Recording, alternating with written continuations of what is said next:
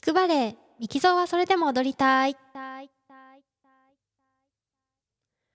皆さんこんにちはミキゾーです。オーストリアザルツブルクでバレエダンサーをしています、えー、今日はですね長らく放置していました企画。バレエ男子名鑑、えー、というのをやっていきたいと思います、えー、この企画ではえっ、と私がね好きな、えー男性バレエダンサーにスポットを当てて、えーと、ご紹介していく、えー、企画です。今日は、えー、マニュエル・ルグリにスポットを当てて、えー、ご紹介したいと思います。えっ、と、なんでね、このダンサーを、あの、まあ、第2回目なんですけども、この企画。えっ、と、紹介したい、ご紹介したいのかっていう、ちょっと個人的な話からね、入ろうかなと思います。えっ、と、私新潟市出身なんですけれども、えっと、当時ね自分が子供の頃ですね新潟ではあの年に1回ねなんかあのバレエ界のスーパースターを、ね、あの見る機会がなぜかあってですね、えっと、県民会館だったかな新潟県民会館とかあのリュートピアだったかあのどっちかのね結構大きい劇場が新潟にはあるんですけれどもそこで年に1回ぐらいね例えばえっ、とねシルビー・ギエムが来た年もあったし、えー、っとウラディミール・マラホフ、えー、さんが来た年もあったしその本当にねあの有名なスターですね。世界的なバレエのスターがその多分ね日本ツアーやるんでしょうね。あのそれで新潟の、まあ、やっぱ結構いい劇場なのでそこにえ来てくれてでそれであの1年に1回ね見れるっていう感じのサイクルだったと思うんですけどね。自分が小学校中学校ぐらいの時に。でこのマニュエル・ルグリも、えーと新潟に1回来たことがあってですね、わ、わかんない。あの、その後もね、何回かもしかしたら、その前もその後もね、新潟に来てた、来て踊ってくれてたのかもしれないんですけれども、私があの、見れたのはその1回だけで多分自分がね、小学校、さあ、3、4年生、もうちょっと大きかったのかな。で、あの、中学生ではなかったと思うんですけどね。で、あの、すごく本当にねあのバレエやってる人で知らない人いないんじゃないかっていうぐらい、えーと、有名な、えーとフランス出身フランスパリ出身のバレエダンサーなんですけれどもえっと、彼がその時持ってきたというかね踊ったプログラムっていうのが、まあ、例えばなんかドン・キホーテ全幕とかジゼル全幕とかそういうその幕もののこう一つの大きいバレエを持ってきたわけじゃなくて確かなんかルフリと輝ける仲間たちみたいななんかそういう題名の公演でですねあのまあガラ公演形式ですよね。えっ、ー、と、ガラ公演っていうのは、なんかその、各作品演目の、こう、いいところ、あの、短い、その、抜粋ばっかりをこうバーって並べてプログラム構成してる、あのー、形式の公演を柄公演って言うんですけど例えばなんかジゼルの2幕の、あの、ジゼルって本当にやろうとしたら2時間公演の大きいバレなんですけどそこのこの10分間のこの部分だけ抜き出してやりますとかあのー、なんかコンテンポラリー作品の新作のこの5分間の場面だけやりますみたいな感じでプログラムを構成していくんですけどあのね他のプログラム何やってたか正直覚えてないんですね 当時ちっちゃすぎて。なんですけどその時にあのルグリ自身が踊ったソロがあってですねあのエンジェルっていう名前だったと思うんですけどあの結構暗めの照明の中にその彼がこう客席に背中を向けてこうセンターに立っててでずっと割とその背中を向けたまま彼がこう踊り始めるんですけどその彼の背中がもう本当に背中からこの羽がだからエンジェルっていうぐらいだから天使の羽がこう生えてるんじゃないかっていうぐらいすっごく美しくてその背中が今でもすごく印象に残りすぎていてでもう本当にだからもうに20年ぐらい前に見たはずだ見たものだと思うんですけどなんかあこれはあのー、やっぱぜひ皆さんに紹介したい、えー、ダンサーだなということで今回、えーと、ご紹介させていただきたいと思います。えー、今回は YouTube でご覧いただける3つの動画を軸にして、えーと、彼のね、踊りを少し紹介したいなと思います。実はね、その冒頭お話したエンジェルの動画すっごい探したんですけど、まあなくて、あのまあ YouTube とかね、なんかインターネット上には動画が残ってなくて、で、DVD とかも売ってるかなと思って見たいなと思ったんですけど、なんかそういうのもなくてですね、えー、ちょすごいがっかりなんですけど、その美しい背中が忘れられないダンサーです。えっ、ー、と、パッと、パッとというかさっとですね、え、ー、と、ウィキペディアなんですけど、え、ー、と、彼の略歴というか、プロフィールをちょっと読み上げたいと思います。えー、マニュエル・ルグリはフランス・パリ出身のバレエダンサー。パリ・オペラ座エトワールを23年務めた、エトワールっていうのはそのバレエ団の中でトップの一番、あのー、位の高いダンサーの、えー、称号のことですね、えー、2010年9月より2020 2020年6月までウィーン国立劇場バレエ団芸術監督を務め2020年12月より、今もですねミラノ・スカラ座のバレエ監督に就任した。なので2010年にはもうあの引退されてたっていうことですね。えー、とそんなに長くウィーンにいたのかっていうのもちょっとなんか自分的には実感がないので なんか最近ルグリが、えーと、ウィーンのバレエ監督になってで最近なんかすぐ辞めちゃったなっていうような印象だったんですけど10年いらっしゃったんですね。えー、優れた音楽性に加えて踊りについての天性の能力があると言われバレリーナのサポート役としても、えー、抜群の評価がある。またオペラ時代よオペラ座時代より、えー、講師の指導に熱心であり芸術監督として就任したウィーン国立歌劇場バレエ団では若手の抜擢とレパートリーの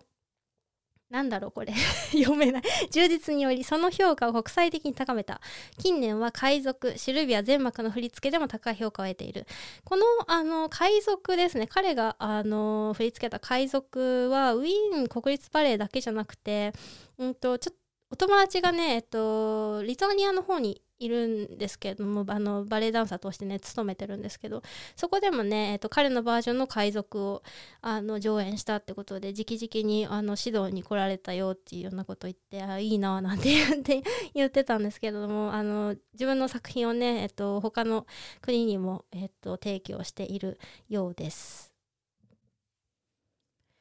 はい、えー、1本目の動画を見ていきたいと思いますというかね今見てきたところなんですけれども1 1本目の動画は、えー、眠れる森の美女パリオペラ座の、えー、ヌレイエフ版の、えー、眠れる森の美女1999年の、えー、パリオペラ座で上演されたもので、マニュエル・ルグリさんが王子役ですね王子役をやってる中の、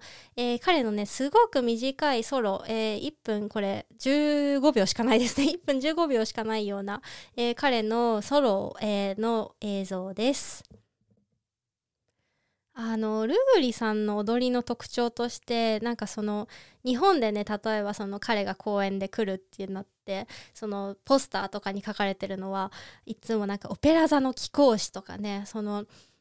彼のノーブルさというかねあのすごく王子様もちろん王子様以外の役も全部やってきた方なんですけれども彼のその彼がやる王子ってなんか本当に王子 王子っていう感じなんですけどそれはぜひね映像を見て感じていただきたいんですけれども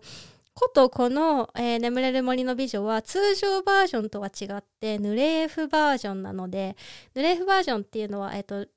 ルドルフ・ヌレーフというあのもうバレエ界のレジェンドと言われた、えー、男性ダンサーがいるんですけれども、えーと、彼の世代がですねそれまでそのバレエっていうのはやっぱり女の世界のものというか女性のためのもの女性が綺麗であれば男性は何て言うかねただのすごく言葉は悪いですけど女性の運び屋としてそのなんかここでリフトしてここでキャッチしてみたいなその運び屋としてだけのすごくそのスポットライトが当たりづらい地位にあったんですけどもそのヌレイエフというダンサーすごくこう男らしくて野生的でワイルドであのもう飛ぶし回るし舞台上を駆け回るっていう新しいタイプのあの男性ダンサーが出てきたことによってその男性ダンサーの地位がぐっと上がるんですけれどもその世代ででその彼があの振り付けた「眠れる森の美女」なんですねこれは。でこの眠れる森の美女の振り付けがですねえっ、ー、と同業者から見るとえそんな詰めるみたいな感じでそのとにかく振り付けがあのすごくうんと技巧的すごく超絶技巧と呼ばれるようなものがもう次から次にバンバンバンバンと入ってるような振り付けになっていて多分この1曲1分15秒のソロを見るだけでもえそんな詰め込む？みたいな感じで いろんな技が入っててでこれ一つ間違えるともちろん難しいことをどんどんしていくっていうのは素晴らしいことなんですけれどもちょっと、えっと、人の好みによってはあの詰め込まれすぎててこうなんか余裕がなく見えるとかちょっとなんていうか見てて疲れるとかなんかねそのそこまでやんなくてもいいんじゃない？ちょっと優雅さに欠けるみたいな、えっと、ことをを評価する評論家の人もいるぐらいすごくあの詰め込まれた振り付けなんですけれどもそれをねあのここまで こんなに優雅にでかつしっかりと一つ一つのその、えっと、技が何をやってるかあのはっきりと綺麗にそのスパンスパンスパンと技を全て完璧に決めつつこのなんかこのせわしない。しかも音も結構速いんですよね。そのなんか王子だからすごい優雅なゆったりした曲ってわけじゃなくて結構ハキハキとしたあの曲調の中でここまでのその優雅さその王子の品格を出していくっていうのはやっぱり彼に彼にしかできないとは言わないですけどもちろん新しい世代のバレエダンサーいいバレエダンサーたくさんいますしでもやっぱりこういう踊り方って彼から始まった踊り方だろうなっていう風に思わせてくれるような映像です。えっ、ー、とリンク概要欄に貼っておくのでぜひチェックしてみてください。えー、2つ目の動画を見ていきたいと思います、えー、2つ目の動画はマニュエル・ルグリが今度は指導者としてですね、えー、パリオペラ座の若手ダンサー2人に、えー、ジゼルからの、えー、デュエットを指導している様子の映像です。えー、このね、えっと、さっきの眠れる森の美女のビデオも私ね、子供の時にね、もう何百回と見たんですけど、こっちの、あのー、彼がコーチングしてる方の映像を昔ね、えっと、NHK で、えっと、特別番組でね、なんか何週間かにわたって放送してたものをね、録画して何回も見た覚えがありますが、え、ここではですね、彼のその、あのすごくやっぱり指導がうまいっていうのも見えるんですけどもあのこれうまい指導者あるあるなんですけどその先生が一番綺麗っていう 先生のお手本がもう男性の先生だけれども女性のその動き方が先生が一番綺麗とかね そうなんかそういうのも垣間見えるし